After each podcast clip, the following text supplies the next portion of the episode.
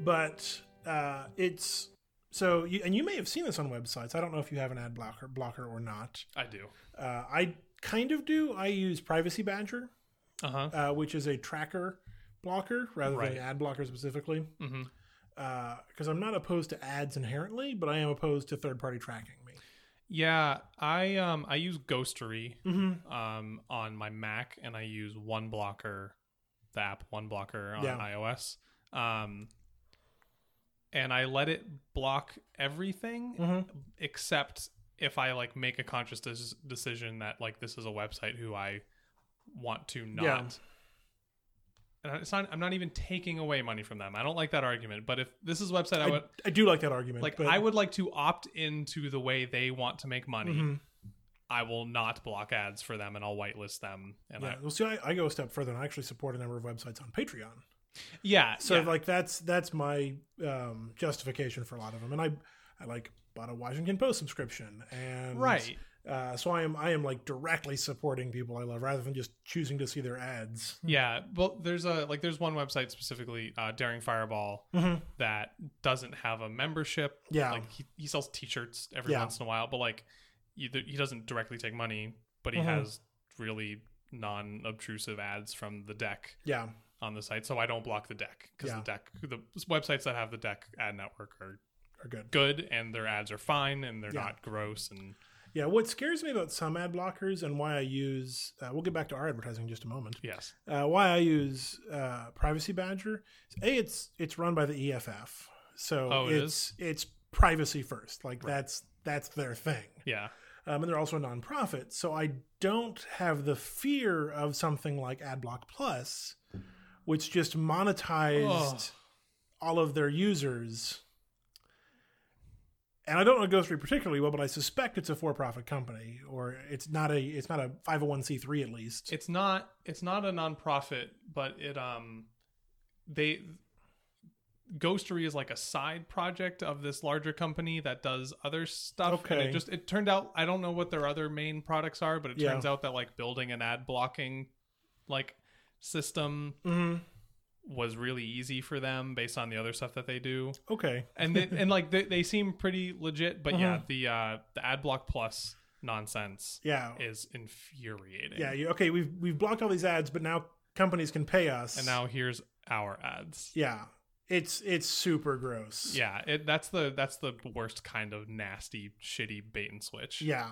um Uh, mozilla released a web browser They they have one for iOS, I know. called brave Yeah. Mm-hmm. which essentially did the same thing but at least it wasn't a bait and switch and they they told you up front. they told you up front like this is the purpose of the project we block all ads and then we like Show you some of and, ours. and we vet the ads that Yeah. come through yeah, and do a and do a revenue share and like yeah, yeah. That's then publishers are still like kinda gross. we would just rather make the money we the way we want instead of you giving us less money than we would have gotten Yeah. like ugh, it's it's, complicated it's gross. Uh, but yeah, so Project Wonderful is a rolling bid, uh, rolling auction. So you can anywhere you see a Project Wonderful ad, there's a button that says your ad could be here. Mm-hmm. Somebody, somebody says your ad could be here right now. Somebody says your ad could be here for a dollar twenty-five or for you know ten cents, Mm-hmm, and you like have an account and you build your ads and you know where you want them to click through to, and you bid at a certain amount for a certain period of time.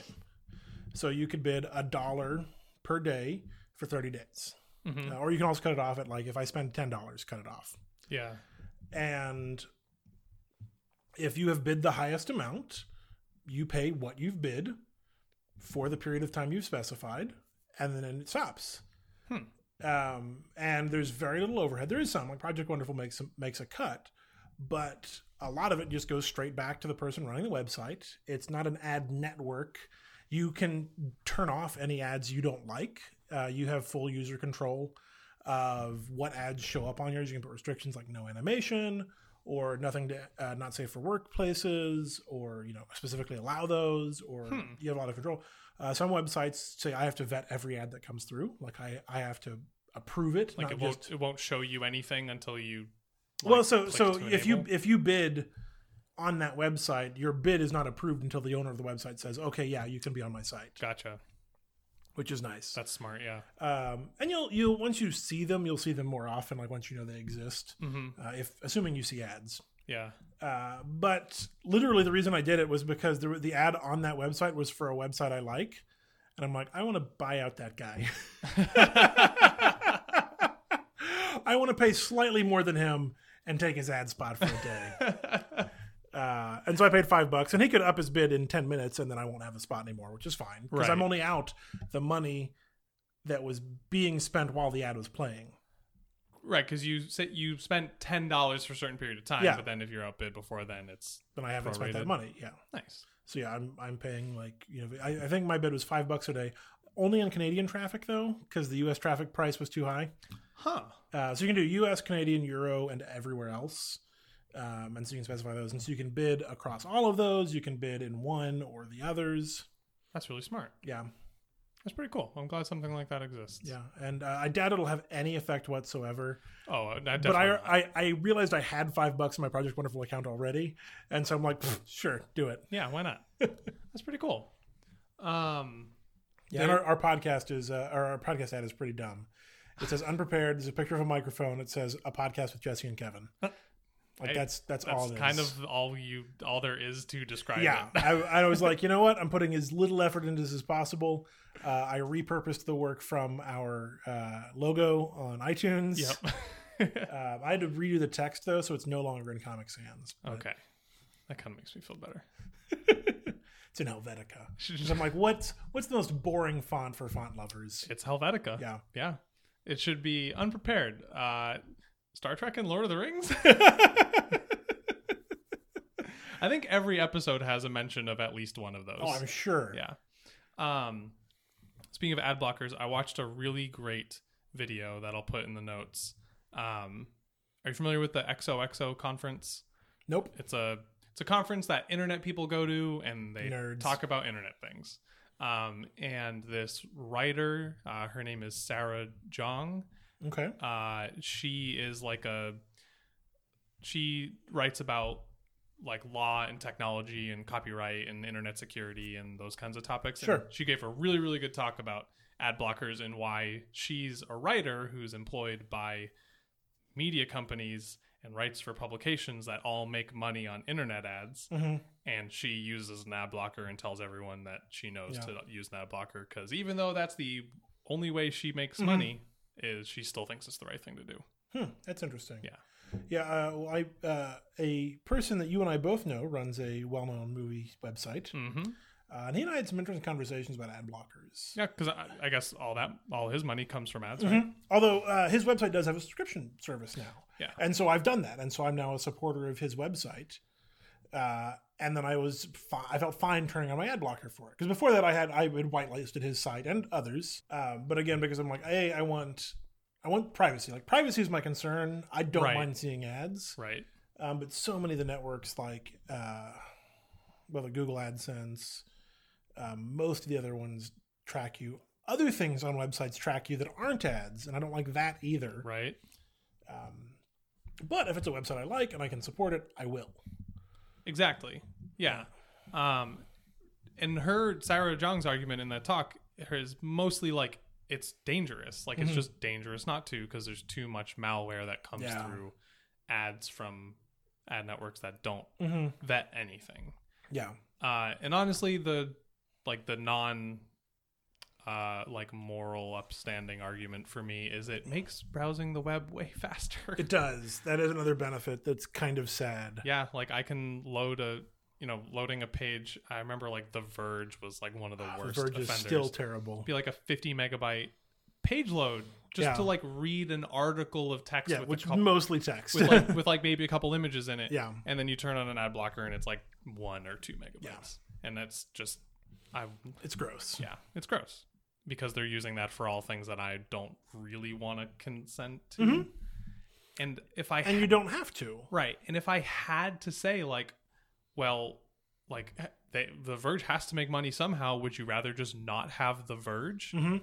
Yeah, Yeah, and and and it, and, it depends, and it depends on the website of the Yeah, publication. yeah. Like you can do that Mm-hmm. calculus. Like I would rather have Daring Fireball than have Daring Fireball and like only like not look at ads. You know what I mean? Like Yeah. Mm-hmm. it's worth it to me to look at ads so Daring Fireball exists. It's not worth it to me to look at ads so The Verge exists. Yeah. I don't care that much about it. But I am glad a lot of websites are doing like direct subscription. Mm-hmm. Yeah, Patreon does it. I mean, Patreon does it for lots of them. A lot of them are doing direct subscription. And the thing is, most of the websites don't need everyone to be a direct subscriber. Right. They need a lot of people to be direct subscribers, but Yeah. not all of them. Or like some and then Yeah. and then like good ads. Yeah, which is another option. That give you less money, but Yeah. they're nice. Yeah. Uh, there's one website that I, uh, it's not active right now because the, uh, the owner of it had some family stuff. Like his wife has super terrible cancer. Mm. Uh, but um, they started it and said, we're never going to have ads and we're always going to be 100% free. We're not going to have like privileged content for anybody, hmm but we need to survive. So send us a couple bucks Yeah. if you like what we do. Yeah. Yeah, uh, I like which that. is pretty cool.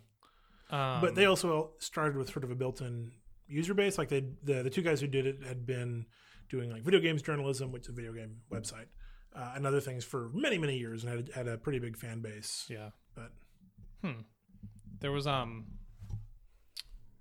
what was it? Uh, the Toast. You familiar yeah, with that website? I'm sad the toast died. Which shut down? Did they shut down with Hillary Clinton's op-ed? Was that like the last thing published? I don't know there? if that was the last thing they published there, But but it was it was towards the end. So the, Yeah. the Toast was a really great website, kind of like by and kind of sort of for women. Mm-hmm. yeah, we would say women focused, but not Yeah. exclusively. Right. Like I enjoyed re- reading. a lot Yeah, of there's the lots of there. good stuff on there. Um, but they were, I think they had like a little bit of ad revenue, but they at the bottom of every one of their articles they had a like a tip jar. It was like, hey, did you like reading this article that Mm-hmm. Give you us a buck. like just read to the end because Yeah. it was probably really good? And maybe give us a little bit of money. yeah, And then they still shut down. yeah. Uh, the, the article from them on like why they were shutting down was pretty impressive too. Yeah, Like it's like we're just miserable. yeah. like we did good stuff, and we thought this would be better, but we don't like it anymore. So yeah. good job, everybody. Bye. I guess uh, the only way that you can, or one of the easy ways to do things, Mhm. create content uh, for the internet sustainably, is to do it for almost no money, like us. Yeah. Like it, you just don't you don't have to make money, Yeah. and then you can just keep doing it. But Which if is a it's like terrible way to get it good internet content. right, like our that's why our podcast. I bet imagine how good our show would be if we quit our jobs. If we quit our jobs, we would have a lot of effort to put into this podcast. right? But then we would need the money, and we Yeah. would do a lot of things that guaranteed us money, and, Yeah. and blah blah blah. Or we can just do it for fun and not care and not Mm-hmm. need to make money, so we don't. yeah, but I I wish I don't wish that the barrier of entry was higher because I think it's great that the barrier of entry of putting things on the internet is low, is incredibly low. Uh, I think that's beneficial and democratic and gets more voices out in the world, Yeah, even if some of them are terrible. But like ours probably. Oh yeah, absolutely, absolutely.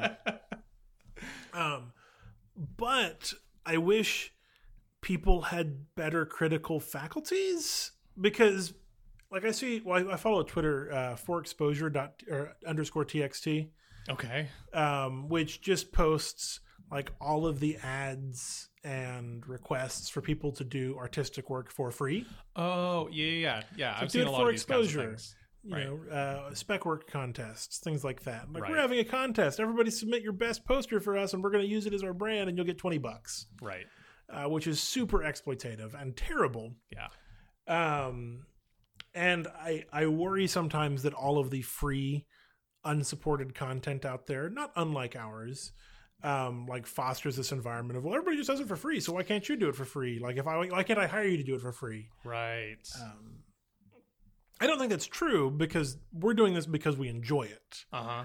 I I would not for free make someone else's podcast, Right. Right. True. and I think that's the important distinction. But someone might have a hard time understanding why you wouldn't, Mm-hmm. because they're like, "Well, you already do one for free. Like, why wouldn't you do mine?" Because I like doing mine. right. when I do it for you, it's a job. Right, Jobs exactly. require money. I um I had the the tiniest like non real adult world version of this when I was younger, Mm-hmm. when I was in like high school and like early college. Um I got the reputation as at my church of being like the guy who knows stuff about computers. Yeah. Right? Yeah. And luckily I was lots of people I'm friends with, especially working at an Apple store, Mm-hmm. like people I know are used to doing that for their families. Yeah. But my mom is is way more into computers than I am, and was always more knowledge, knowledgeable than Yeah. me. So I never had to experience that. But then everyone at my church was like, "Oh, Jesse's the computer guy." So all these old people whose computers don't work were like, "Hey, Jesse, you want to like Come fix my yeah, computer. come over real quick after church and fix my computer. And at first I was like, yeah, I like computers. That sounds fun. And then it just became like an every week someone new was like, hey, I, you know, so and so told me you got their computer working again. Like, do you want? to And I did that like f- like five or six times. Yeah. And I was like, you know what, hundred bucks. Like I, Yeah. because it because it so quickly Mm-hmm. stopped being fun. Yeah. Oh yeah. Because it's work. Right.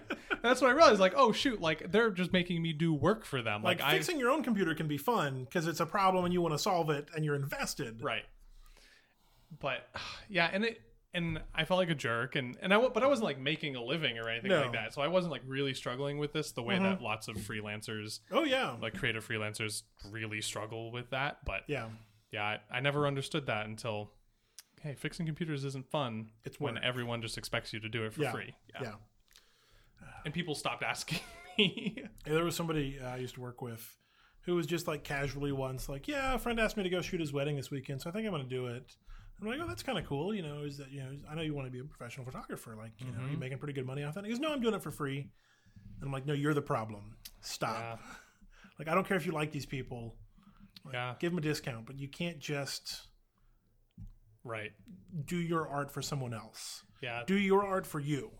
that's not that one that example might not be as harmful because hopefully the people who are having their wedding shot for free aren't gonna be like well now i can just get all my wedding photographers Yeah. like, like having a wedding is something that happens a lot for a person That's true, um but it still makes me mad. right but it still contributes to that Yeah. idea Also, like weddings make me a little angry, but because everything is overcharged when it's everything for a is wedding absolutely overcharged, and it drives me nuts. um Which is not to say you shouldn't pay your photographer, right but you should get like a reasonable rate that doesn't have a wedding tax applied to it. Right. Um, that was when when I got married. That was the one thing that we we were like, we don't care how much this costs. Like we we will we like scrimped and saved and Uh-huh. you know it went pretty tight on all the other stuff. But you got a real nice, were expensive like, wedding photographer. We like we're just gonna find the photographer we like and we'll just pay them whatever they ask. We don't care.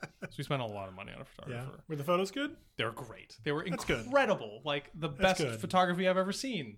Um, so I guess it was worth it. Yeah. But yeah, but I mean, clearly it did not cost them that much. Like they, you you make an insane profit when you do wedding One thing that photography. bugs me about, and this is this is a larger problem, and I've I have questions about it and like feelings, is the the copyright issues over wedding photographs. Hmm. Yeah. because Um, you don't own the copyright of your wedding photographs, true. um, so you can't do whatever you want with them. Right. Um, and I'm a I'm a pretty big proponent of copyright. Like I'm I'm okay with protecting your actual copyright and owning the stuff you make. Um, but I don't know that I'm comfortable hiring somebody to take a bunch of pictures of me that they then own. Right. Like what am I like I'm paying you for the work, yeah, I'll give you for that for the labor Mm-hmm. and some prints, but I want to also own the work that I have paid for. So does that mean? because you're not going to make additional profit off of my wedding photos. but they they can. They can. What what they're what they're by own- by the photographer owning them, they're having the rights to use them to advertise themselves. Absolutely. So would you want them to have to request your permission to Yes. at use the photos they took of Yes. you? Whereas the way it stand normally works, I would have to ask permission of the photographer to use those photos in Yeah. something I wanted to use Yeah. them for. Besides just making, you know, prints and copies and stuff for And there myself. are, well, even then you can't do that. Technically.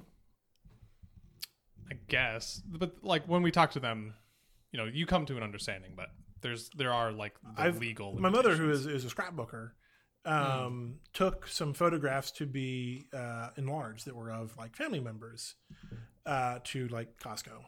And the person at the at the enlargement desk there or the photo d- booth was like, I can't do this for you. These look like they're professional, and so you don't own the copyright. What? Yeah. you can't just assume. I know you can, not which was a copyright. bigger problem. like these look professional, so I don't think you own the copyright, so I can't copy them. Whoa, uh, which was a whole big thing. Uh, it also, and I think my mother got it done anyway. Um, there were also, this is kind of sad, they were from my grandfather uh, who was dealing with uh, the early stages of Alzheimer's, and Ugh. we were recommended by his doctors to have like a photo book with everybody's name in it yeah. and a picture of who they are and their relationship to you. Um, so my mom was having very little of that That's a stupid hurdle for that. Yes. for creating that project. Uh, but uh, and then there is a precedent, like in copyright works, to own the copyright of something that you pay someone to make. It's called work for hire, um, and it gets abused. Like Stan Lee owns none of his creations because they were all work for hire for Marvel, which is the bad side of that. oh, that's sad. It is. That's why he's still going to cons. That's why he's still doing events. So we can make a living. Yeah, Yeah. guy's like in his 90s and does not make any money off of Spider-Man, the Fantastic 4, the other things he created, not Batman, but If if I was running Marvel, I would like. Wouldn't you just give him a pension or something? Like you should. like goodwill like hey stanley thank you for creating everything that made us valuable like we're just gonna make sure you're all set like wouldn't that be a nice thing for It would marvel to be. do but they're not going to. Um, and so like in some cases work for hire is a bad thing. That point. sure But for like a wedding photographer, a specific like this is an event that matters to me. right and I am hiring you to make these photographs, I feel like that should be or could be a work for hire system. yeah Uh, now, if any photographer ever listens to me, I'm sure they're getting really mad right now for reasons. uh, my sister is a professional wedding photographer Yeah. and she listens to our show so i'm Oh, very cool. curious to see Hi, hi Jesse's sister. what she thinks of this Um, let me know if you think work for hire would be a good idea. Uh, like i'm imag- i'm imagining the perspective i'm not a creative person i Yeah. don't create Mhm. works of whatever Yeah. art or otherwise. Um, this doesn't count. Uh, this isn't art. but I'm imagining like being a wedding photographer and doing that work and then not owning that work. Mhm. Like th- that is that's stuff that I created. yeah. You know what I mean? But Mhm. then someone else has all the rights to it. Like from that perspective, that doesn't seem fair either. Yeah. But what if I paid for those rights? Like, what if I hired you for that purpose? I hired you to do the work of creating them so that Yeah. I could own the copyright. Copyright is transferred all the time. True. That's why Mickey Mouse isn't in the public domain. I guess I would just charge you more to own the copyright. Yeah, but that's not even an option. Right. Like, there's not a wedding photographer that I know of that gives you the option of owning the copyright of these photos. I'd be really interested to see what that conversation would be. Like you're gonna get married, you sit down and you're talking with a potential photographer, and you go, Mm-hmm. Yeah. "Okay, now ma- like, what's your fee to own the copyright on this?" And they go, "What? What are you talking about?" Well, I'd like to own the copyright of these these photographs you're taking. I would like to buy the copyright because when at the moment of creation, when a photograph is taken, it is by U.S. law immediately copyrighted by the person who created it. Like that happens. It's like the second the shutter That's hits. that's true for any any work of art, and Hmm. photographs are works of art. They don't have to look good to be works of art, uh, and it is a copyrightable thing. And once it is made, it is owned by the person who made it. Like that's a good starting point. Like, Yeah. that's the benefit. That's where we should start. Mhm. Uh, but I feel like I should have the the option of buying that right yeah, from the creator, I can agree with that. not a license, a straight up purchase. That I own this copyright now, and I can do whatever I want with these photographs. Now, if you if you were able to do that, Mhm. and then the photographer said, "Cool, I would like to license this back from you for advertising to purposes you know post on my Instagram Yeah. or post on my website, Yeah. like put in my portfolio yeah, i'd be okay with that and i'd probably let him do it for very little if not free right, you know that might be a negotiating thing i was like hey i will grant you a license for these purposes in addition to doing that at, at no additional like cost you know we'll call, call that part of the deal right." but i become the sole copyright owner Hmm. and you become a licensee because i want you to be able to show this off in your portfolio but i'm also cautious about you using them in any way you see fit because that is my image Right. And now it has again been firmly established under copyright law that a picture of you is not owned by you. Hmm. It's owned by the person who made it. Yeah, that makes perfect sense. Yeah. Um, So that's fine. But I would like to have some control over that, especially when I am the one paying for the picture to be created. Hmm. So I would like to own that image and those images of me. That makes a lot of sense. I don't think you'd ever get a photographer to agree to No, that. I've talked to photographers about it and they all hate it. yeah, it's it's their work. They're an artist creating something. Mm-hmm. Why should you own it? because I want to. and capitalism says I can get the things I want if I pay enough. Yay, capitalism! Yay. uh, are you familiar with? Uh, and now that I'm thinking about it, I don't know how this decision went. But there was a sem- semi-famous case of a monkey or hmm ape or something. Yeah, I a don't- primate I don't know how those Taking are a all picture of categorized. his own face. Yeah, took a camera from a photographer and took a selfie, and then it turned into this legal battle over Yes, who who owned it? Mm-hmm. the photo, the photographer who owned the camera, or, Or the monkey, monkey. Yeah, who took the picture. Uh, I definitely fall on the side of the monkey. does that make the monkey a person? No, it means that it's really in public domain and anybody can use it. Okay, I like that. It's a good photo. It's a great photo. It's a really good photo. Um, I the last I heard, the the copyright was not granted to the camera owner. Hmm. Uh, I I'm sure that will be still fought for a while, Yeah. but uh, the the the claim was that because it was not created by a person, it is in the public domain.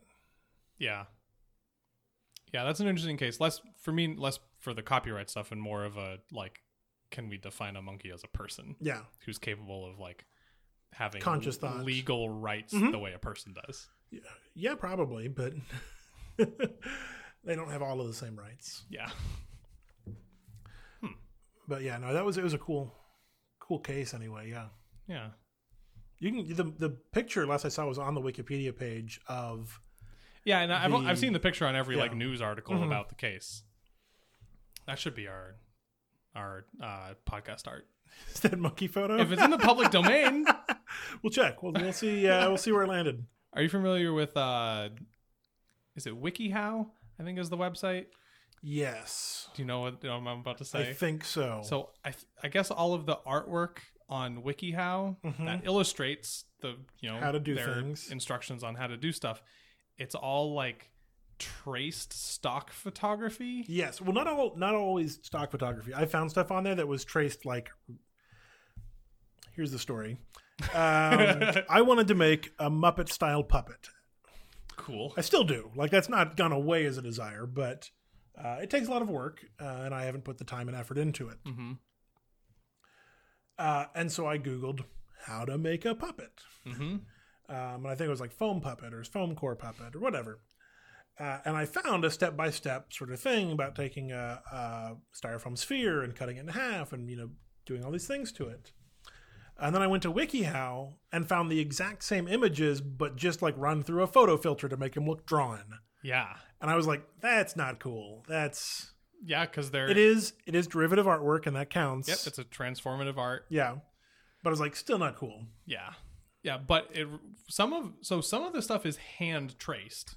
Really, Yeah, and I, and I see this because they pop up as like funny pictures on Tumblr. I I do see those occasionally. yeah, Uh, it's hand traced, and hand tracing can be really hard Mhm. if the subject is detailed enough. Yeah, ask any uh, comic book inker. Like a human face. Yeah.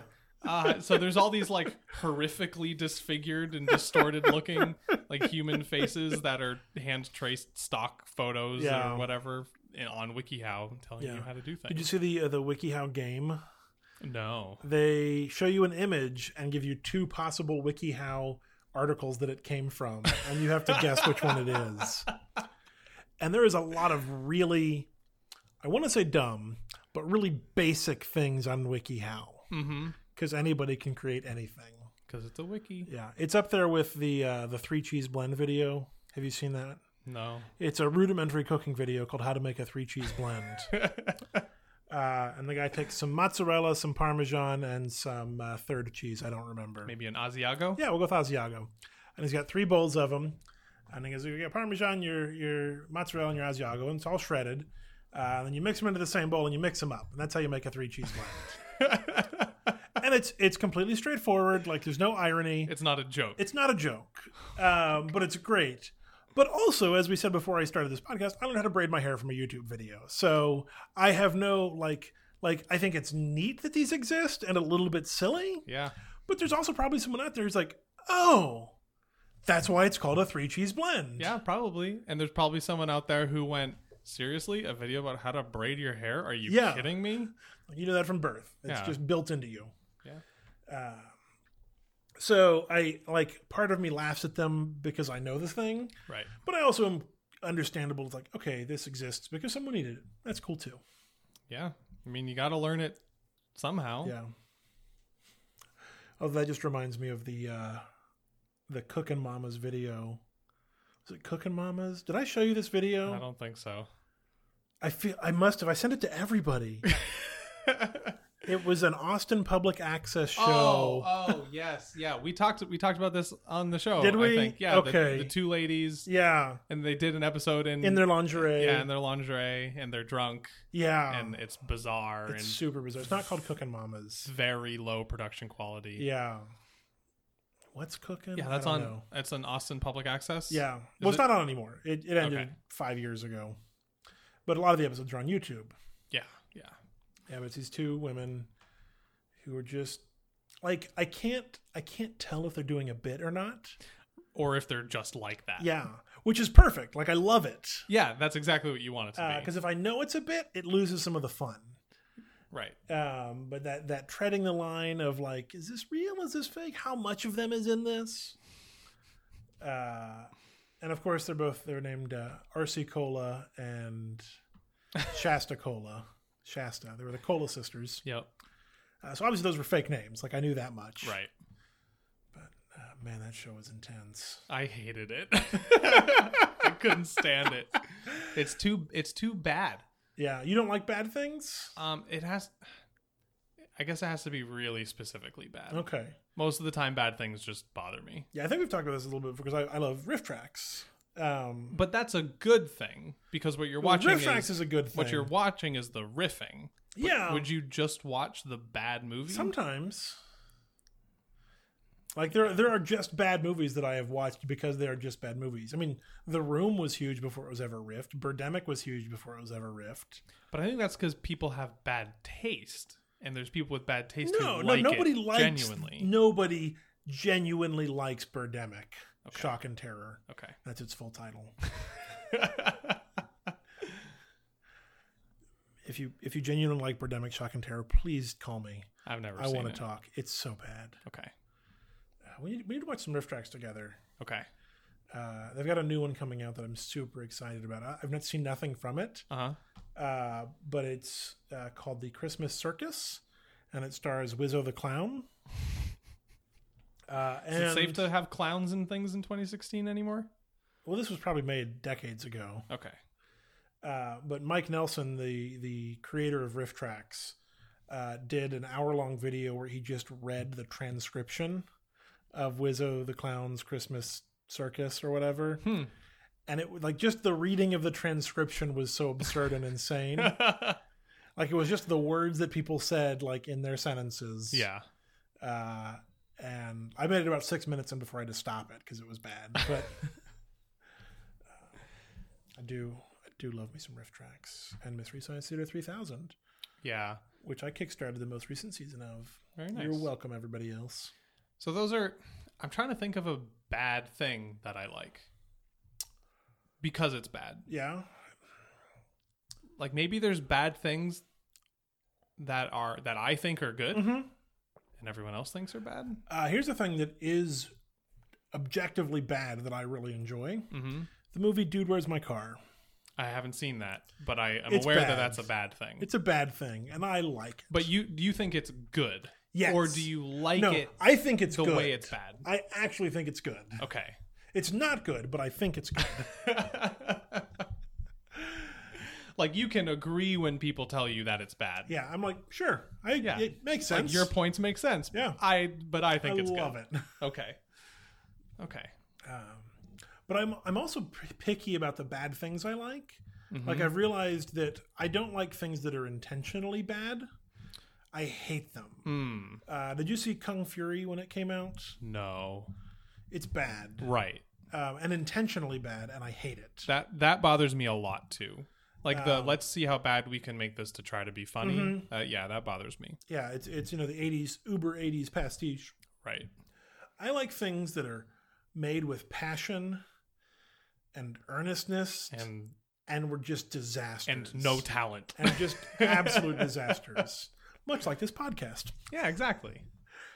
Uh, so so things like the room, which was like this guy's huge passion project. He spent millions of dollars on it. hmm He allegedly filmed it with a film camera and a digital camera next to each other, What? like two cameras side by side to compare film and digital. interesting. We only have one version of it, as far as I know, but that was the rumor that was circulating by the people who worked on it. Like these, these absurd people who have tons of passion for what they're doing and Uh-huh. believe in it so, so fully, Right. and it's an unmitigated disaster. Hmm. Uh, Birdemic Shock and Terror is the same way. Like it's very clear the guy making Birdemic thought he was like making a Hitchcock level film. Like th- this is the modern version of the birds. Yeah, like The Birds plus maybe uh, Vertigo. Like Bold. yeah, Mm-hmm. uh, and it's not. So I can I can appreciate that. Like I Yeah. I can I get really excited and fascinated by the effort, Yeah, right? Like by how hard someone Mm-hmm. tried and understanding how they how they just completely missed the Yeah. mark even though they tried so hard. yeah. Kind of like uh like the Star Wars prequels.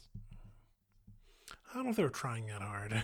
I think we can't get into the Star Wars prequels. Why not? Because then I'll get into the Hobbit trilogy. but like the George Lucas, I think tried very hard and thought he was making Mm-hmm. Yes. something very good, I think that's true. and he's just someone with, um, his talents are not where he thinks they are. Yeah. and he has almost like universally poor taste, Mhm. and so he made a bad thing, even though he tried very Yeah. hard. Are you excited about Rogue One? Uh, yeah, I think it's gonna be great.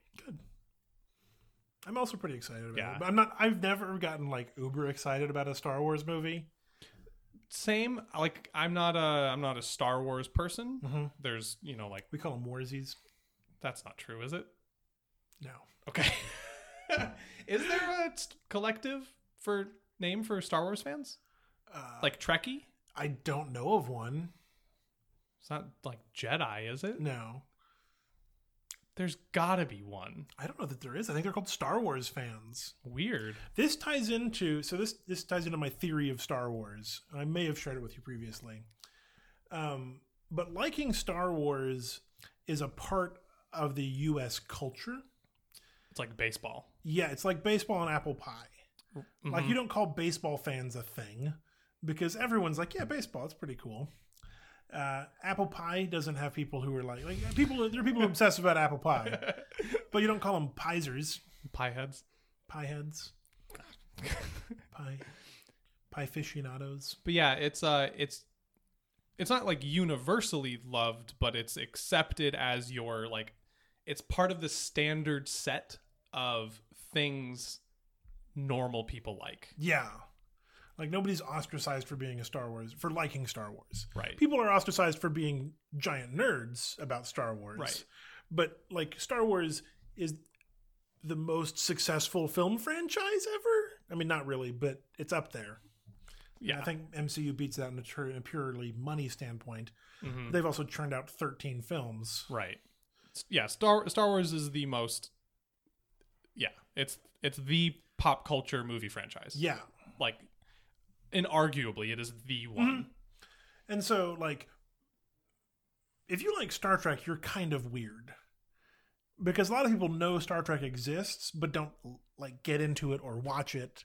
like me Yeah, which is fine. it's like i said it's not Yeah. part of the standard set yeah, it's not part of the the base package. yeah that's good you have to work to become a Star Trek fan, and so we give them names like Trekkie or Trekker Mm-hmm. because people didn't like Trekkie for a while. But do we like it again now? I've never been, had a problem with it. There was a documentary called Trekkies that was not uh, portraying Star Trek fans in the greatest light, Yeah, I remember that. and so there was some pushback against the term. Like, well, we're, we're Trekkers now. I'm like, sure, call yourself what you want. Like, Trek. I've been a Trekkie since I was a kid. So, Yeah. Yeah. Uh, So- but Lord of the Rings fans don't have a f- cool fan name. I don't think so. At least not one I've ever known or used. Yeah. Oh, the Lord of the Rings don't have like a universe. They've got four books and the Cimmerillion. Uh, it's no, there's it's Tolkien's Legendarium. Oh, is it? Is Yeah, that what that's it's called? that's the collective uh, works set in that universe. okay, which is five books. Um. mm, well, it's complicated. There's the Lord of the Rings, which Mm-hmm. is six books in three volumes, Okay, or sometimes or one book. in sometimes three volumes. sometimes three volumes, sometimes one volume, six books. six books, There's the or Hobbit. one book or three books. There's the Hobbit. There's the Silmarillion, and then there's also a like smattering of other smaller works that are not. None of them are complete, Okay, so they're all like collected. And, can I buy them in a book? Yeah, they're like collected and annotated Okay, by his son Christopher. Uh, they're called the Histories of Middle Earth. I Mm-hmm. Yeah. think there's eight or nine in this Okay. in the series, but it's not like it's not a complete book with a start and a finish. That's Yeah. one story. That's all written by J.R.R. yeah. Some of it's written and filled in by Christopher. and- That's something that's interesting as well is for Star Wars and Star Trek, and I can think of some other franchises that I think would do this as well. There is always the possibility for more. Mhm. James Bond, being another example. There- we're- We can always make another James Bond movie. right. Um, there, there. I don't think there is ever going to be more Lord of the Rings stuff that is accepted by the large fandom. Right. Nothing. There'll never be a more canon. Yeah. There will never be an expanded universe for Lord of the Rings. Although there's sometimes the canon gets deeper. So a couple years ago, Christopher Tolkien published the book called The Children of Hurin, okay, which is a it's a story that's already in the Silmarillion, but The Children of Hurin is a novel length version of it. okay, Um, that he wrote. that J.R. wrote and Christopher used a condensed version of it in the Silmarillion, and then later went and finished and edited the complete Okay, whole one novel length version of Yeah. it. And it's not it's not all completely written by J.R.R. because it he never actually Mm-hmm. finished. it. had a finished manuscript in a pile somewhere. yeah, like and it it's was like, oh, we found this thing. We're giving you a book now. right, but it was, um, the the way the way it's described is it's edited by Christopher. Yeah, that's fine. But- um, but but uh, Harry Potter, another example. Like Right. there's going to be more Harry Potter because we've had a play, we've had we've got a five series film series coming, five episode film series coming Yeah. in. Um, and so I I wonder if the fandom is more codified around that because there is the chance or joy of something new coming around. Yeah, right. Uh, which is not the case for something like Lord of the Rings. Like we we made the three movies, and then we made the three Hobbit movies, Mm-hmm. and like we could make the Cimmerillion into like 30 movies. That would be a, a very difficult project. Yes. So I would I would love to see a I would love to see like HBO turn it into just like a never ending like 10 or 13 episode Series. per series Yeah, kind of thing. it could be done, it, c- it could be. um, but it's very unlikely. Right. Like we've pretty much tapped out what's going to come out of that universe, Right. which is not to make it lesser or make the people who love it lesser, Mm-hmm. um, but it's it's got an interesting flavor because of that. Mm-hmm. Uh, I think honestly, uh, Firefly and Serenity falls into the same boat. Right. There'll never be more. There will never be more, Yeah. uh, which is why that episode of Movies with Mikey made me cry. Oh God, it was devastating. and I, it's a g- great, great episode of movies. With Mikey. Absolutely. And I always kind of agreed with it that there shouldn't be more. Mm-hmm. Um, but just someone telling me that still makes me sad. Yeah. I I don't say this often because it's super hipstery to say, hmm but I watched the premiere of Firefly On television. on television. No way. Yeah. My Wow. dad and I watched it at my grandmother's house. Like it was on Fox. We had heard about it. We'd seen ads or something, but we turned it on and watched the train job when it premiered. Mm. There were not a lot of people who did that. No. Wow, that's really cool. It is. That is a very awesome thing to say. Yeah. That's a good fun fact. I don't. I don't like to like lord it over people. Like I was. so- I watched it when it was on. So because that's just a jerk move. right. Uh, but I think it's really cool that I was able to do that. Mm-hmm. Um, and so I was very excited when the DVD came out because I was able to see episodes that I had not seen before. Right. Um, and was absolutely ecstatic about the film coming out hmm um, because I had been a Firefly fan from the beginning. Yeah. Like I had been. From the beginning. yeah. I still remember at the end of the train job, you.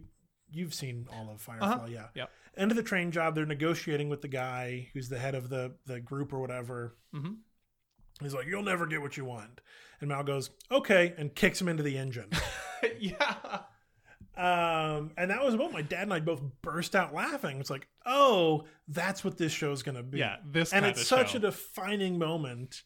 Um, even though you later learn, like that whole episode was written in a weekend because they canceled the first pilot and all of the like all of the stuff that was going on in the background. the production drama. Yeah, but in in the moment, it was like, okay, I get this show. Yeah.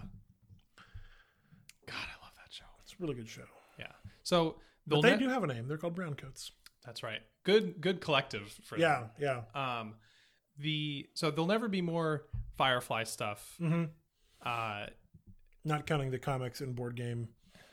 yeah. but I like I think Firefly if there was ever to be more, like it would need to be Joss Whedon Oh, absolutely. cuz like he's the person. yes, Right? Um and he's like still alive and is Yes. capable of doing more. There is that possibility. but there won't be. No. um or like with Harry Potter, like J.K. Rowling is still alive, Live Mm-hmm. and and, kicking is and, still and is actively engaged and will. in like, yeah. she's going to create more Harry Potter universe stuff, and so similar thing with uh, the Lord of the Rings.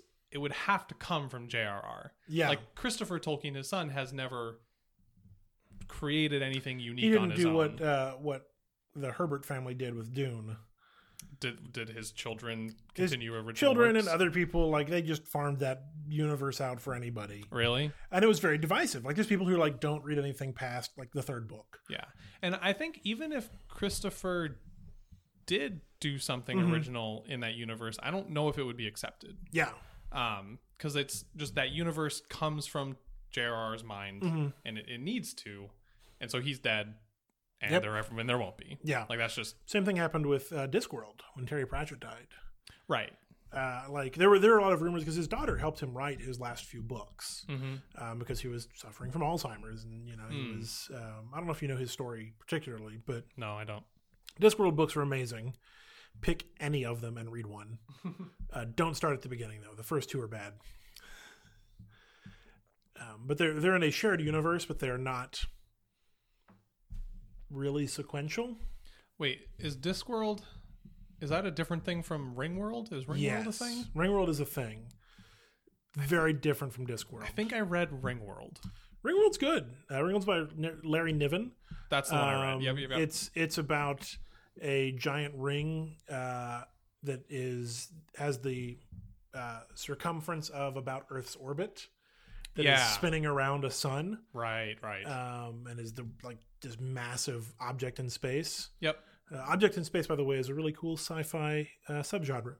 Isn't that the name of a Firefly episode? It is objects in space, um, but like there's a there's a ton of like ro- uh, uh, rendezvous with Rama um, is another objects in space. There's there's just there's so many great objects in space movies um, where it's like there's this really weird thing and we're gonna go explore it and Yeah. we do and we're done. yeah.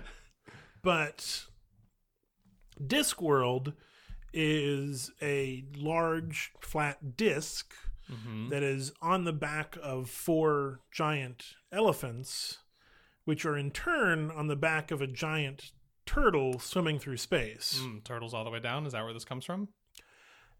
No, because there's no turtle below the, the turtle. Oh, okay. the turtle just rides through space. Okay. The Great Atuan. it's the name of the turtle. Nice. Um, and so Discworld is kind of like our world, but different. It's in a fantasy. It's in a. It's charted as a very traditional like fantasy spoof. hmm um, but then expanded in a lot of different ways. Um, and there are three or four sort of sub series where you have the same characters showing up over and over again. There's like the Wizard Academy, uh, where you follow a group of wizards using working for the Unseen University, um, and Rincewind, who is one of who's the worst wizard. He is just he's the worst of all of them, and everybody knows he's the worst. Um, and then you have the witches, uh, which follows three witches and going and doing adventures and things. Mhm. Uh, there's the City Watch novels, which start off with, you know, uh, I think it's Guards Guards is the first one where they're just city guards and expands into a po- full police force um, run by Captain Sam Vines. And then there are a number of other standalone novels that are sort of independent of any of those, but all happen in the same world. Mhm. Uh, and they're all great. The first two aren't, but all of them are great. the first two are bad. Uh, don't read them first. Are they skippable completely? Yes, I think so. Or do they do like es- do they do essential world building? No. Okay. Like they don't do anything that isn't dealt with in another book better. Hmm. Um, because he kind of changed what the books were after the first two. Okay. Like he wrote the first two as sort of like this pastiche of fantasy and like send up of like fantasy things are weird, right. but then the rest of them really became a reflection of us and are much better because of that. hmm. Okay. Um, I mean, you can still read them, but the, like there are purists out there who are wrong who say you have to read them in a certain order or whatever. Um, I l- have never done that, and I literally picked them up either as they came out once they were I was reading the newer ones, but when they were just in the middle, I would just grab them at random because they are all standalone novels. Okay. Cool. You don't have to read one before the other. Sometimes a few things are. I wouldn't even say spoiled. Things happen from one book to another. hmm Um, like, oh, someone's a corporal in this one, but they're a private in the last one. Sure. Uh, but it's not like you don't worry about it too much. There is there is one joke about a werewolf that's um, there's a rumor that somebody on the police force is a werewolf. Hmm. You want to Um, that's something you want to deal with. Yeah, and there's a lot of speculation that it's uh, Corporal Nobby Knobs, um, who is who is just grimy and gross and hairy, and nobody's really sure he's even human. Hmm. Um, a lot of people think he's a werewolf. um, I'm going to spoil it for you because like the joke's good, but it's not great. Uh, he's not the werewolf. It Aw, turns man. out to be someone else who is just looks like a normal person. But they keep the rumor alive. That's how they get you. Um, the, and but in like later books in that in that series, ev- everyone knows she's a werewolf. Okay. Like it's not hidden anymore. So if I yeah, if I read the book where it's questioned Yeah. afterwards, I'll be like, "Oh, I already know. But the the book is not ruined because of that. Who cares?" Yeah. Yeah. Um, but they're all great. But Terry Pratchett died in the past year or so. Yeah, fairly recently. Yeah. Um, and there were rumors because his daughter was helping him write the last few that she would continue. And she like specifically came out and said, no, Hmm. I'm not doing that. Um, this was his world. This was his stuff. I basically typed it for him. Right. Like, this is not something that I can try and copy. Right. Um, That's good. Mhm. I'm glad people. I'm glad th- those people in those positions recognize that yeah. when they do, I'm looking at you, Frank Herbert's family. because that's that's almost exactly what Christopher did. Like, Yeah. I don't think Christopher's ever written his own original stuff. Like, Mm-hmm. he's he's not a writer. He was just used by his dad to copy edit Yeah. And- you know like he would when when he was a kid like his dad would read him what he was working on Sure.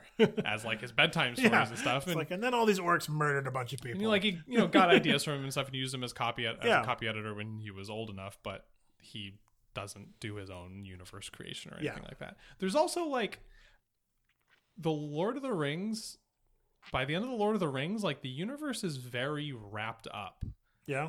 you there's not really any leads for where else to go That's interesting. um and you like you would have to do something almost completely original Yeah. Mm-hmm. to continue in the same universe uh because he also almost completely fleshed out the previous 20 or Thousand years, 20 yeah. or 30,000 years or it's hard to understand exactly how old Yeah, the it's, universe it's a lot of is time. um but yeah so like it, there's no one who the, Yeah. the only person who could have done it was JRR and now Yeah. Th- that's it. It's over. There's an interesting case of that with uh, the Hitchhiker's Guide to the Galaxy series, Mm-hmm. um, which I'm guessing you haven't read, but No. you really need to. I pretty know. much I pretty much haven't read any. I know it's okay. I'm teaching you. You'll learn. No, uh, the Hitchhiker's Guide to the Galaxy was a trilogy of five books, Mm-hmm. uh, all written by Douglas Adams, and uh, he died very unexpectedly. Oh really? Yes, um, aneurysm or heart attack while he was jogging or something like that. Just terrible. And he's, he's he wrote seven books, um, five in the Hitchhiker's Guide trilogy, and two in, in a completely different universe called the Dirk Gently's Holistic Detective Agency. um, both of which are good, like all very good stuff. But uh, Hitchhiker's Guide ended like the fifth one ended very abruptly and sadly. Like it ends with the destruction of Earth and all of our Hmm. primary characters. That seems unusual for my knowledge of the Hitchhiker's Mm-hmm. universe because isn't Hitchhiker's like kind of a silly Yeah, and light? the first kind of Hitchhiker's thing? Good book starts with the destruction of Earth and all of the everybody on the on the planet. Oh, hmm. um, and so the ending that way also like fits, sure. but it was like it's like I remember I was I was a teenager when I finished it, and it was like it hit me real hard. Yeah. because it was like i i think they're all just dead Yeah, that's Um, hard to deal with in a universe you've invested and douglas in. adams had later said that you know he planned on writing another book um, because he didn't like the way that you know, like he was he was in a bad place when he wrote it he's like i was very depressed um, like i want to write another one to sort of follow up on it and he Hmm. never did right? um, when he died he was working on a on a book called the salmon of doubt which was in the dirk gently universe mm-hmm. and um, what got left was collected along with some of his essays into a book called The Salmon of Doubt. Um, so it was sort of the last book he wrote. Mm. Um, but then uh, Owen Colfer was hired by somebody, I don't remember the full details of it, to write a sixth Hitchhiker's Guide book Mm-hmm. uh, called And Another Thing. Um, and I don't know if it was good or not. That's a great title. It's a great title. Um, I don't know if it was good or not. I read the first 20 pages and then put it down and then promptly forgot about it. Huh. Like I don't like I I think I know what happens in those 20 pages because I think he stole something from the radio series which was made before the books were um to get them out of like the world ending. Mm-hmm. Um but I was like I felt weird reading it. Just wasn't right. Didn't fit. Like part of me still wants to go back and read it at some point, but I don't even know where my copy of it is. like I put it down and then I feel like it just disappeared out of my life. Weird. It is very weird. What have you been reading lately? Uh, what have I been reading lately? Um, I'm about a third of the way through a book called Fluency, which is another object in space book, actually. Um, don't remember who wrote it. I, it was recommended by someone I like on Twitter. And I was like, oh, it's on sale for a dollar today. Cool. I'll go to Amazon and buy it. Nice. Uh, and I went to Amazon and I said, buy this. And it said, this book has already been purchased. And I'm like, great, even better. Uh, I share an account with my dad and my mom. So, Oh, okay. so apparently they'd already bought it. I don't know. Either way, it was like, great, I'm going to read it. The premise of it is there's a giant object in space out in the uh, asteroid belt, and it's been there for a long time Mm-hmm. um, and it sent something down to Earth that was the Roswell incident, Okay. and all space exploration since has been working towards getting someone to this object in space secretly. But like, yeah. So like, we've sent probes to. Jupiter Jupiter and, and- Voyager stuff out into the end of the universe. It was all just a pretext for getting something to this object. That's my kind of conspiracy theory. it was a good I conspiracy like theory. that. um, and so the book starts like right before the crew of six like docks with it okay. um, and the main character is a linguist and they brought her on so like shades of, of arrival absolutely Mm-hmm. um, and they, they they brought her to try and like because she had she's the only person on the on the planet maybe who who they could get who also had experience with um, languages that had no shared ancestors.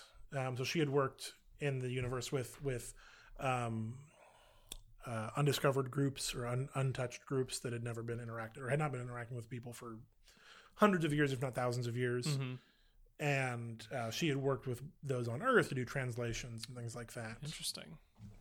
And so sh- they brought her along to like figure out, hey, if there's, if there's somebody here, we got to talk to them. If there's language, if there's writing, we got to figure out what it is. Yeah. Um, and I'm only about a third of the way through it. It's the first in the series. There's, there's another one after it that's already been published, which I'm excited about. Cool.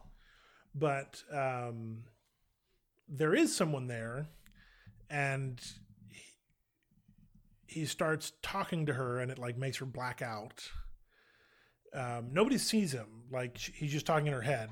Like when she gets on the ship, Hmm. he starts like using her brain and he can maybe read everybody's mind who's there and she's not really sure what's going on he's being kind of cagey but the atmosphere inside the ship has been adjusted to be perfect for like humans and have like 1g Hmm.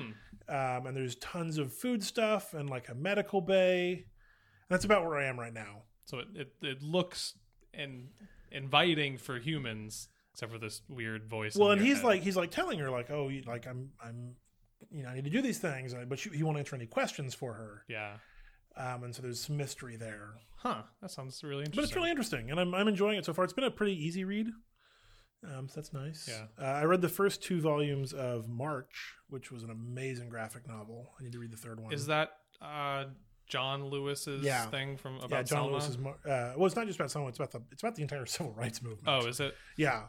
Um, so the first one is sort of about the the early days of SNCC and sort of how he got involved in um, uh, like the sit-ins and things like that. hmm Um, the second volume is very much about the March on Washington, um, and I think the third march, the third volume, which I haven't read yet, is about what happens afterwards. Yeah, nice. Um, but really good, really powerful. Oh yeah, I meant like anything that John Lewis does is gonna Yeah. be Um, yeah, just hits me. Like I, I like I, would, I read the second volume in about three hours, and was just like, oh, Um, so the, the that book fluency made me uh, think of stuff happening in space. Mhm. And uh, have you seen the a trailer for the movie Passengers? Passengers? Yeah. What did you think of it? uh, I think that movie doesn't know what it is. Because I've seen two trailers that were like diametrically opposed. right. I- and which which can be just a problem of trailer editors. Yes, Right. You- You, absolutely. can just you can just make a trailer that doesn't capture what the movie is. Um, and the movie itself can be fine. Yeah, and I think the Um, movie will be fine. Like it's it's based on one of the a script that was on the the blacklist for a long time. Oh yeah. I don't know if you know what that is, but it's Yeah. it's a list of for our viewers at home of like the ten best unpublished or unproduced scripts in Hollywood, and it gets renewed every year, and someone puts it out. Right. like these are great scripts floating around. Somebody needs to make them. Right. Uh, some of them turn out really good, and some of them turn out the Beaver with Mel Gibson. that was on the blacklist. Oh my god. Um s- yeah, something something seems wrong with that movie. um it was originally, I think, a Brad Pitt Angelina movie. really Like it was planned to be. interesting. Yeah. Um but like on paper it seems like a movie I should be like gung ho for. Mhm. Like really excited about. It's set in space, it's on a spaceship. Like There's a mystery, there's a yeah, so people wake up out of you, suspended animation. suspend yeah suspended animation in the middle of their trip when they're not supposed to and they got to figure out what's going on and something there's some mystery Uh-huh. thing happening on the ship and they got to figure it out and bad stuff happens Yeah. and action and blah blah blah like that seems like my kind of movie Yeah. but something seems deeply wrong and i don't know the only thing i can identify that i act that i don't like is and i know like it's a movie made in america so there's no way around this but like uh jennifer lawrence and Chris Pratt. chris pratt are too attractive They're too attractive. like if, if you're sending people on a spaceship in suspended animation for 120 years or whatever Yeah. it is to go do something that they're doing and i don't I think uh, colony. I think they're making a colony. It's a Right. generation ship. like there's no way two people that attractive would end up on that mission Let alone be the two that wake up. and yes be the two who wake up and i and i do and i the the romance between them doesn't necessarily bother me because like two people who are in a space and it's Yeah. just them like will probably inevitably develop a romance It's not unlikely in a Hollywood film. Yeah. like even in real life like that's not Yeah, I think in real life it's more complicated, but um but yeah like that just that just bothers me like there's no there's no way they'd look like that so you're you're real glad it's not Brad Pitt and Angelina Jolie. but i don't know why that doesn't bother me in literally every other movie All the movies there are just full of attracted people. right because everyone in every movie is is attractive because they have to be 'Cause that's how Hollywood well uh, works. sorry they don't have to be but They kind of have to oh, be. the way the system is currently set Yeah. up they have to be um, but for some reason it bothers me when it's in space like people in space just shouldn't be that attractive because there's such strict criteria f- in all these other categories for why you would be I picked feel like you should be watching more Star Trek. There are very few attractive people on Star Trek. yeah I mean, there's not to say people haven't had crushes on folks like uh, Picard or Counselor Troy. but they all look just like People, not normal or average but it's a normal like sampling of what different people look like and chris pratt and jennifer lawrence are not in any kind of like standard deviation of the norm they're both impossibly attractive people it's weird to me that Chris Pratt is attractive now. yeah i mean he is attractive Yeah, it's not that's not a bad thing, but like he was the schlub on Parks and Rec. yeah is that like the first thing he did It's like the first big thing he did. yeah, Yeah, first thing that got him noticed um yeah and like he it, i guess it just goes to show like the way you're presented by the thing you're in Yeah. has a massive influence I like mean, to be fair, when he takes his shirt off in uh, Guardians, boy yeah, but like that that shot when it showed up in the trailer yeah, people were like, everyone was like oh my Oh. god wait he's hot "Chris Pratt is hot now." Guess we didn't know that. yeah um and jennifer lawrence has always been considered attractive Yeah. because she is a lady and you can't be in stuff if you're not presented as attractive as Yeah. a lady Thanks, Hollywood. um yeah ladies don't get to be schlubs No. without also being like evil Yeah. Uh, Melissa McCarthy has done some schlub work, and I think is good because of that. Mm, Uh, I mean, Bridesmaids, I think she was definitely in that sort of realm. yeah, that's true. Uh, but yeah, God, she's funny. she's great. I wish she would make some better movies. Like Yeah. the last few she's made have made me like not at all interested in seeing them. That that brand of comedy isn't my yeah, that's my Uh, style. the Heat or The Boss Yeah.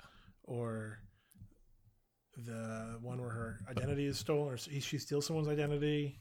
something like that. Identity Thief. I think it's called Identity Thief. Like Yeah. it, they're all Yeah, these yeah, yeah. super like straightforward names. I heard Spy was really good. Like I've heard I've heard that one actually was pretty good, but Uh-huh. I haven't seen it yet. Um, what was I gonna say? Uh, speaking of Parks and Rec, I started rewatching Parks and Rec. Yeah. That's my current TV. Did you show. finish Battlestar? Yes. Okay. I finished Battlestar, and then I watched a couple small things. I watched uh, I watched Luke Cage, which we Okay. talked about, Yeah. and then I watched the Cr- the Crown How was the crown? on Netflix. How was the Crown? Um, I mean the hex next to me has been raving about it. So uh, it's good in all the ways a Netflix show is good. Okay. It's well made, uh, really well acted. Yeah.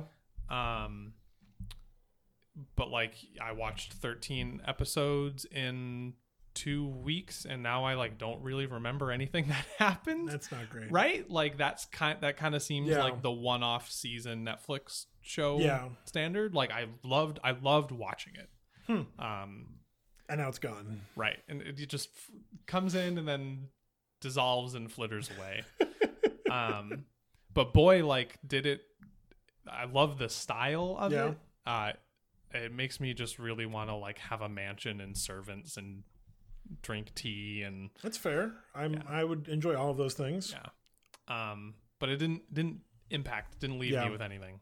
Huh. And then I started watching Parks and Rec. Yeah. And Parks and Rec I forgot how how much the show didn't know what it was until uh, Rob Lowe and Adam Scott showed up. Yeah. The first season of Parks and Recs is bad. It, yeah, season one is straight up bad. There's only six episodes. but they're bad. And then Rob Lowe and Adam Scott show up at the end of season two. Yeah. And the most of season two is like fine. Mm-hmm. um but the characters never really become the Mm-hmm. characters until they show up I think we've identified why I never really got into Parks and Rec. because it has a rough beginning. Well, because I stopped watching it around the time they showed up. Like I watched a little bit after that, you know, when Adam Scott showed up. But I watched I watched the pilot when it aired because I was in college and it was on after The Office. My roommate loved The Office, Yeah. and so we watched that, and I was like, "This show is bad." Like the pilot of that TV series is just bad. Yeah. It does not know what it is. hmm Uh, it's The Office, but with a girl in the charge. Like that's Right. Yeah. and it's just bad. Which sounds very promising. It like it, it seriously under delivered. Yeah. Um, Also, like Rob Schneider didn't in seasons one and two was like n- worthless. I don't think you're thinking of Rob Schneider. I think I am. He plays the character Mark Brandanowitz on the show. That's not Rob Schneider. What's it, what's the what's that actor's name? I don't know, but Rob Schneider is a carrot. That's not. what. That's a South Park reference. Um, whoever I'm gonna look this up. Yeah. uh, Mark Brandanowitz is a worthless character. Like, and he's supposed to be like a main character, and he's yes. completely worthless. I will give you that. I- Sorry, Paul Schneider. that's a different person. That is a very different person. Which one is Rob? Uh, the hot chick. You can do it from every Adam Sandler movie ever, Oh Jesus. Okay. uh, and the the star of a series of fake trailers in an episode of South Park, where Rob Oh, Schneider turns into an increasingly absurd group number of things. yeah, I'm looking at the internet. Uh, Rob Schneider is someone who's dumb, and Paul Schneider is a non-entity. a non-entity who somehow managed a lead starring role in seasons one and two of Parks and Rec and was worthless. yes, Um, and then he left, and then Rob Lowe and Adam Scott showed up and made and the show, great. good. Yeah. And but it wasn't even them who made the show great. No, that's just when the show turned. The show turned great because now the characters had new relationships Mm-hmm. to be defined by. You know what that's Animated called? Uh, it's the opposite of jumping a shark. 'Cause You know, jumping the shark is a phrase, right? Mm-hmm. Um, from when Fonzie jumped over a shark. Mhm. Um, the opposite of that is called growing the beard, and that comes from Star Trek: The Next Generation. No way. Yeah. When a show does a th- does a thing and becomes good. um, So yeah, uh, that and that comes from Star Trek: The Next Generation when Riker grew a beard in the second season Wow. because the first season is, is pretty rough, uh, but the second season really started to get things together, and Riker grew a beard, and everyone was better. Nice. Yeah. So how d- how much of Parks and Rec have you watched? Uh, I think I've seen the first two seasons completely, and then occasional episodes after that. Okay. Okay. And it's definitely the kind of show that is best appreciated from seeing all of it. Yes, like a, a standalone episode here and there might give you some funny jokes, Mm-hmm. but the main strength of it is knowing and liking the characters. Yeah. that's what provides almost all the value. And so I watched it. I watched it through once uh, Mm-hmm. a couple of years ago and loved it. It's a the rare kind of sitcom that is based on like the characters' joy and liking each other. Yes, instead those of, are instead of Seinfeld. right instead of the characters being bad and disliking each other Yeah, and or uh, and the jokes everybody being, loves Raymond. right and the jokes being at everyone else's expense Yeah. the jokes are like for everyone's benefit like everyone likes each other and then they do funny stuff Mm-hmm. Yeah, um so that makes seasons 1 and 2 during a rewatch bearable because Yeah. I have I have a built-in fondness you from- like these characters regardless. yeah Uh, but uh, it's a very joyful show Mm-hmm. uh, and it's like the first thing that's like made me feel oh, that's good. like joy and happiness and warmth uh, since the election. I'm glad to hear that. What's what was the last Star Trek series? Enterprise. Okay, where wh- what's the order of them? Uh, it's funny. I Actually, had to explain this to somebody at work recently. Uh, I work with a gentleman uh, who is.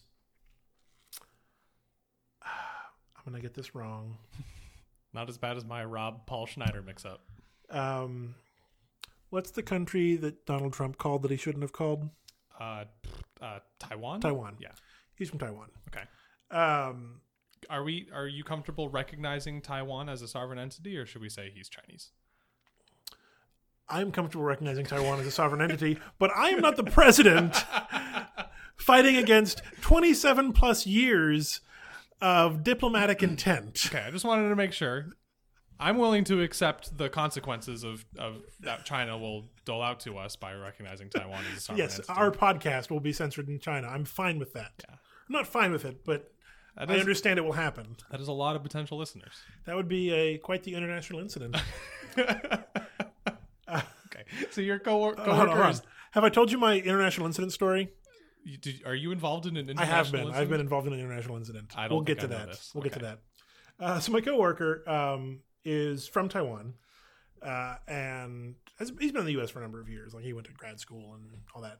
Um, but he said, you know, I've never seen Star Trek before, and he knows I'm a big fan because one of my coworkers is also a big fan. We talk about Star Trek occasionally. Mm-hmm. He's like, where should I start with Star Trek? And my mind just about broke because I'm like, I, I, oh man, Because what a the, difficult question. the beginning is not an answer to that question. No. Okay. Um, I still don't have a good answer for where to start with Star Trek. like I'm, I'm trying, and I have, I have potential jump on points, but, uh, so Star Trek was originally a TV show in the '60s, st- uh, starring Captain Kirk, aka that guy. You know what's his name? William Shatner. Captain Kirk. Uh, and it lasted for three seasons. It was actually canceled after two seasons, then brought back after a letter writing campaign from its fans. wow. Yeah. Uh, the third season is not as good, but it does introduce uh, Chekhov, who's great. So that's cool. Um, and it was a complete entity in and of itself. There were plans to make a Star Trek Phase 2, which was going to show the continuing adventures of the Starship Enterprise and its crew.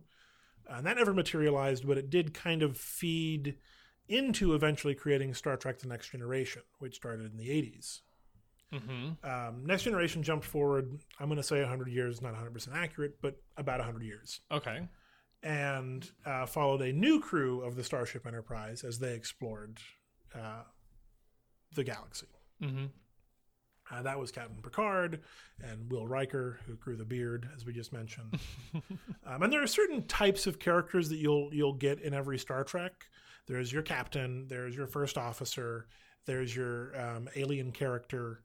There's your doctor. Um, an alien is is can be different things. Not specifically an alien. For example, in uh, Star Trek, it was Spock. Like he he's an alien. He you know experiences the world differently. and he's, Okay. you know, it's highly illogical, Captain. That was my terrible uh, Leonard Nimoy impression. Uh, in Deep Space Nine, excuse me, in, in Star Trek Next Generation, you get Data, who is an android. Uh, and he's the only one of his kind, and he's learning what it is to be human, and does he want to be human, uh, and is actually the focal point of one of my Jumping On episodes, which is the episode Measure of a Man, which is in early season two. We've discussed that Yeah. episode at length. Yeah. Yeah.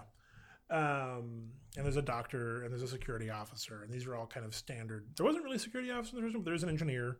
So I was a chief engineer. Are these like roles or character types? Like to, it, between each season, are they like are the characters the same type of character? In each series, yes. So so so in Star Trek, the original series, it's always the same captain and security officer and all those sorts of things. but like, is the is the captain in the original series the same archetype of a character as the captain in the Next Generation? Not at all. Okay. Okay. Not at all. Um, but they but you're typically working with the bridge crew of a starship. Like that's Right. that's sort of and you end up with these same similar sorts of types. Okay. um, Chekhov and Will Wheaton's character Wesley Crusher were both kind of kids who were a little bit too young to be involved in this, but that's where they are. So Right. things like that. But but their interpretations are very very different. Okay. Um, and so Next Generation improved on the original series in a number of ways, and it lasted for seven seasons. It was more philosophical. The original Star Trek was very philosophical in the Mm-hmm. sense of like it had a political agenda. It the first interracial kiss was on Star Trek Really? on TV. Yeah, wow. huge. Um, and it had a multiracial cast. Like it had Uhura, it had uh, a Russian that was really big. Uh, it had Sulu. I mean, like all these different like that was the a utopian presentation of what the universe could be like, Right. uh, which in the '60s was a very big deal. Right. Uh, and Next Generation went a little more philosophical in sort of that thing. It wasn't as strictly political Mm-hmm. um, and they went and explored the world or universe. Then Deep Space Nine came out, and Deep Space Nine is is contemporaneous to the Next Generation. They take place at roughly the same time. Okay. Uh, there's actually about a three season overlap um, where they are literally taking place at the second same time. The last three seasons of DS Nine or first seasons of DS Nine last three seasons of Next Generation happen simultaneously, Interesting. and we're on the air simultaneously. But with different people. Different casts, different stories. Okay. Um, there was a crossover episode or two, and characters from Next Generation eventually became main characters on Deep Space Nine. Huh. Okay. Yeah, some at the beginning of DS9, one actually after Next Generation ended Okay. because they were happening at the same time. That's an interesting continuity. Those Hmm? should those should just be the same show. yes and and, it no. kind of is because they're all Star Trek, but yeah, I'm trying to I'm trying to think of context for that happening. Like there's not there's not another show that does that. not that immediately comes to mind, but Huh. Okay. Continue. But yeah, uh, y- yeah. So those those took place simultaneously. The Next Generation ended, and very soon after, while Deep Space Nine was still on the air, Star Trek Voyager started. Okay. Um, Yep. Voyager's had Captain Janeway, who was the uh, the first female captain to be on a Star Trek series. Very big deal. Mm-hmm. DS Nine, Deep Space Nine had actually the, the first uh, captain who was black. That was Benjamin Sisko. Uh, he also, interestingly enough, didn't start out as a captain. Uh, he was a commander at the beginning. Hmm. One of the distinguishing fe- features about Deep Space Nine was that they all started as junior officers or, or lower officers, Uh huh. uh, placed in sort of this backwater space station. Deep space. Yeah. Uh, that eventually became the focal point of an entire war. Um, and so Deep Space Nine, which is arguably the best series, Mm-hmm. everyone has their favorite, but it's probably the best. um, becomes heavily serialized as it goes on, which is very unusual for a show of this time period because we're in the early '90s right now, Yeah. Yeah. um, and follows the the Dominion War over its last four or five seasons, Hmm. out of seven, uh, and so very heavily. But and eventually Cisco becomes a captain, but he doesn't start out that way. He's a commander. Um, then Voyager starts about the time or after Next Generation ends, but while Deep Space Nine is still on, Mm-hmm. and also takes place contemporaneously with these other two shows. However, um, in the pilot episode, and the premise of Voyager is that Voyager goes through a rift in time and space, not time, just space, um, and ends up in the Delta Quadrant, which is at the opposite end of the galaxy. Okay. And it would take 70 plus years at maximum warp to get back home. Interesting. And Voyager promptly wastes that premise. um, Voyager is great. There are a lot of good things to love about Voyager, uh, but it took a really good premise and then didn't do anything with it for seven seasons. There's a lot of potential in that premise. Yeah. Um, question: Uh huh. uh, Are there longer than are there long lifespans in this universe? Like, is seventy years like a lifespan for Mm. Yes. people? Okay, so it's not like oh no, I w- got half my life. It's this is my entire life now. Yeah. cool. Yeah. It's basically like our kids may get home. Right. Um, and they decide early on that they're not going to just maximum warp all the way home. They're going to explore because they're, they're the only ones. They're the only starship from the Federation in the Delta Quadrant. They better, you know, might as well find out what's going to be here because we're not going to make it home in our lifetime anyway. Right. Nice. Uh, so yeah, um, and it also another great premise wasted in Voyager. Um, they ended up there with another ship from a group called the Maquis, who were, um, I mean, you can call them a lot of things: terrorists, you can call them separatists, you can call them uh, independents. Uh, they were not part of the Federation, and they were at one point fighting the Federation.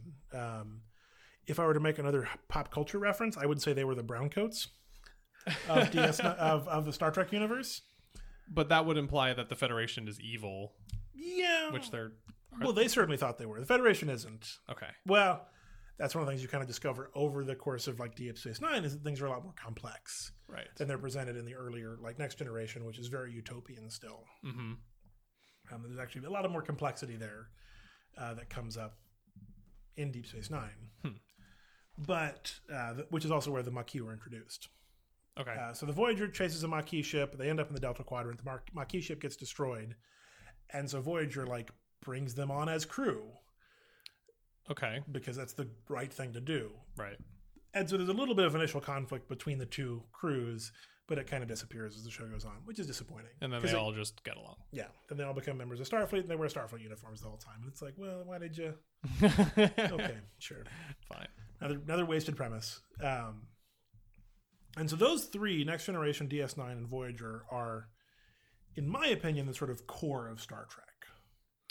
That's interesting because they're not the ori- none They're of not. those are the original. Um, and there are people who disagree. And it's like you know, original series forever, and they're wrong, and it's okay.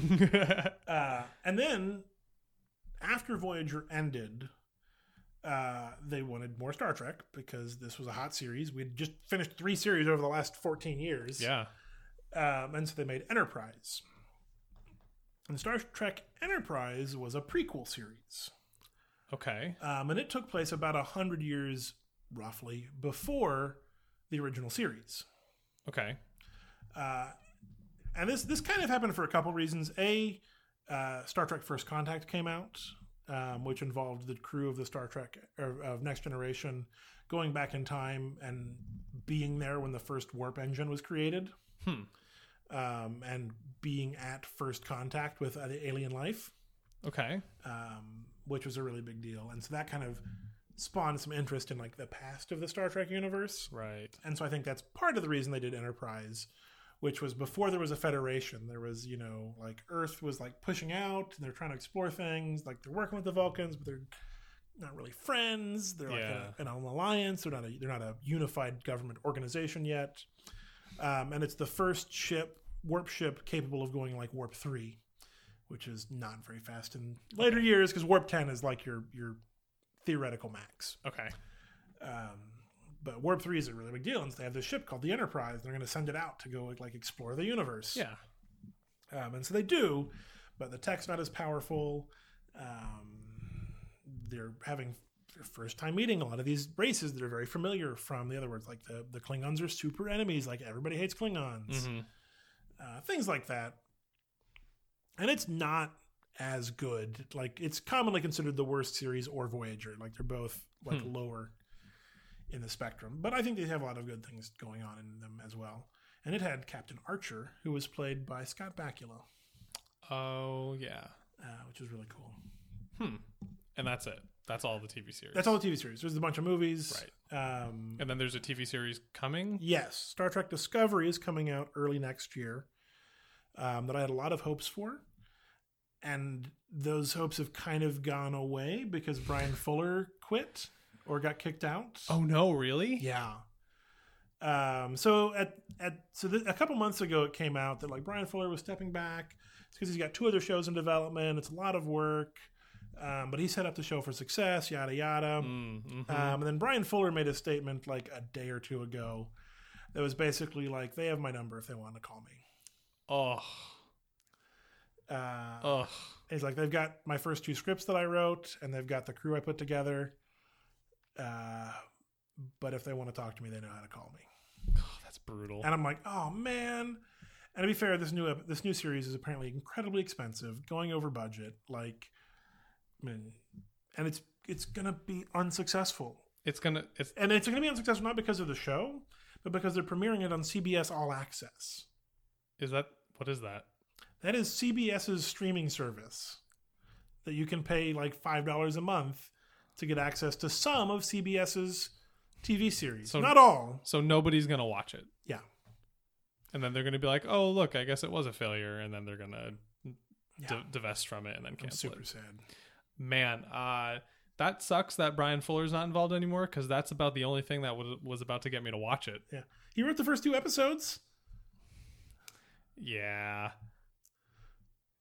Listen, Guillermo del Toro set up the Hobbit trilogy for success too. Well, Discovery is also a prequel series, which makes me mad. like a prequel prequel because wasn't Enterprise you said It already a apparently prequel? takes place between Enterprise and the original series, okay. All right. um, but we don't know much about like what it's going to cover. Oh, God.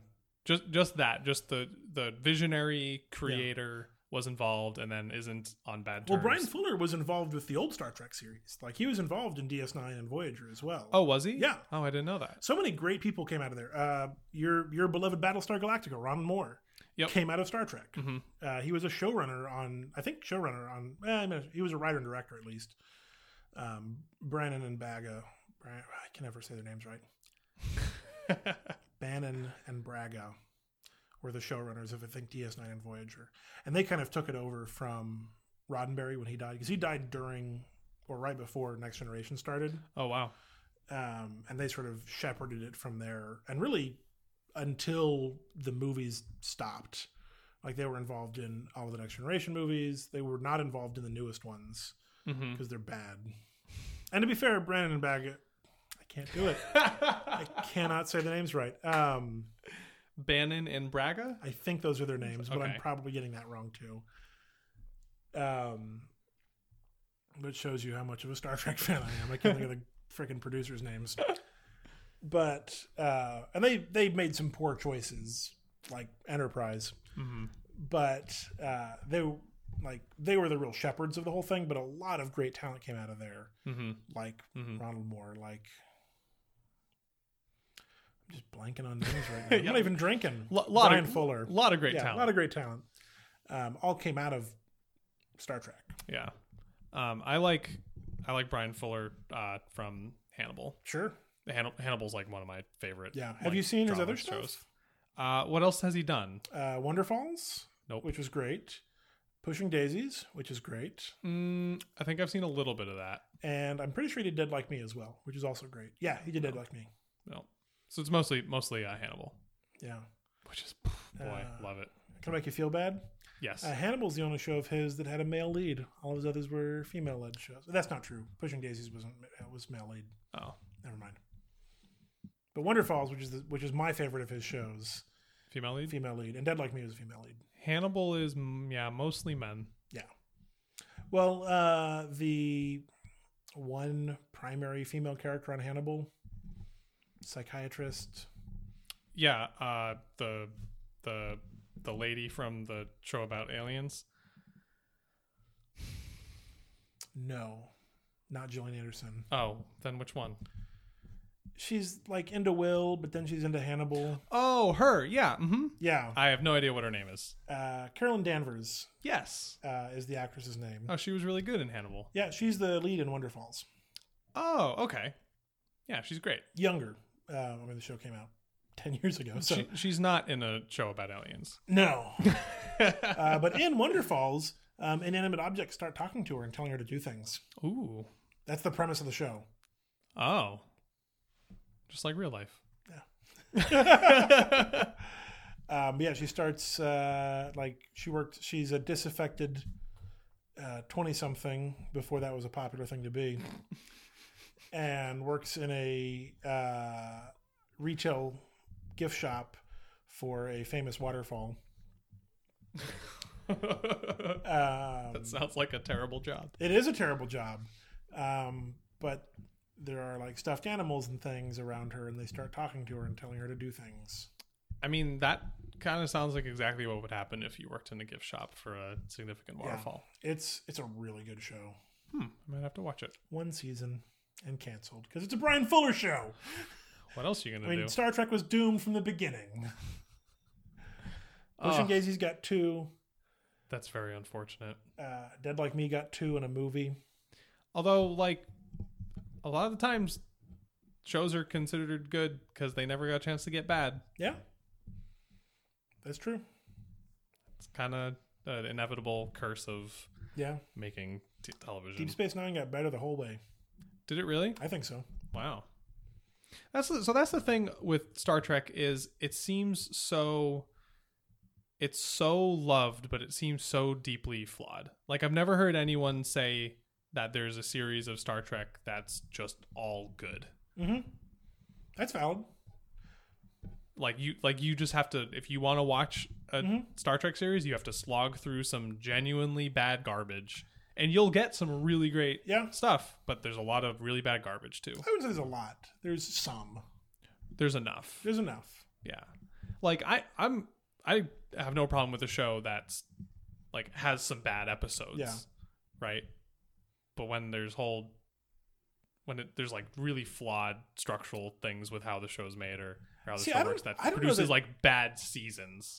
Yeah, I don't know that I would say Star Trek has bad seasons. No? No. Okay. I would say there's always a mixture of good and bad. Now, because people are inherently like dis- t- dis- like rate things, like we're True. going to rank seasons, you know, oh, one is not as good as three, or we're going to rank series, oh, Deep Space Nine is way better than Voyager, Enterprise is the worst. Like we're going to do that, Right. but for me, it's all within the category of good enough. I'm going to watch it. True. Like when we finish DS- DS9, we're going to start watching Voyager. That's gonna happen. hmm. so it's all within like the variances are within a, an appropriate tolerance. Sure. Okay. That makes sense. for me. Some Yeah. other other people might see. Oh, what was, there's a terrible Deep Space Nine episode where they get stuck inside a board game by an alien. What? Run Along Home, I think, is what it's called. It's terrible. Stuck it's inside a board game. space board game Well, I mean, it's Star Trek. by an alien. Move Along Home. I think it's called Move Along Home. Oh, it's such a bad episode. okay. Sorry. I won't criticize that premise because uh, one of my favorite episodes of television is the uh, multiverse episode of Community, which uses a board game it to does use a board to game analogy. Yeah, create a multiverse. yeah, that's true. um, which then goes on to kind of inform the canonical universe of the show and its Absolutely. and its existence inside a multiverse. yeah. But I'm I'm also afraid it's where we get the phrase the darkest timeline. Like I think that's where that that got As- popularized. as yeah, as far as I know, that's where that's how I became aware of the phrase "the Yeah. darkest timeline," which is the Which is a- timeline we're in. yeah. also pretty significant cultural achievement for a show nobody watched. True. yeah, Community had almost no viewers. Yeah. uh, and I'm af- I'm afraid that by putting by putting the community community universe into the darkest timeline, like The rest of us like followed. when the show's writers made that decision, they inadvertently made the decision for the real universe too, that's a that's a scary thought. which is uh, unnerving. Yeah. Did you watch season six of Community? Yeah, the one that uh, Yahoo, On Yahoo? did. Yeah. yeah, I watched it. Yeah, it was pretty good. Yeah, it had some funny stuff. Better than four. Yeah. It was See, we it rank was things. it was community. yeah, yeah, I don't like uh forced ranking stuff necessarily. I don't know. It's forced. I just think people fall into those habits. Well, I mean like like if like you have to say which season is better or Yeah. which series is better, that makes one of that you have to put something in the bad position. absolutely. And it doesn't necessarily mean it's bad, but you So have which to is your uh, put it in favorite that of the slot. Hobbit movies?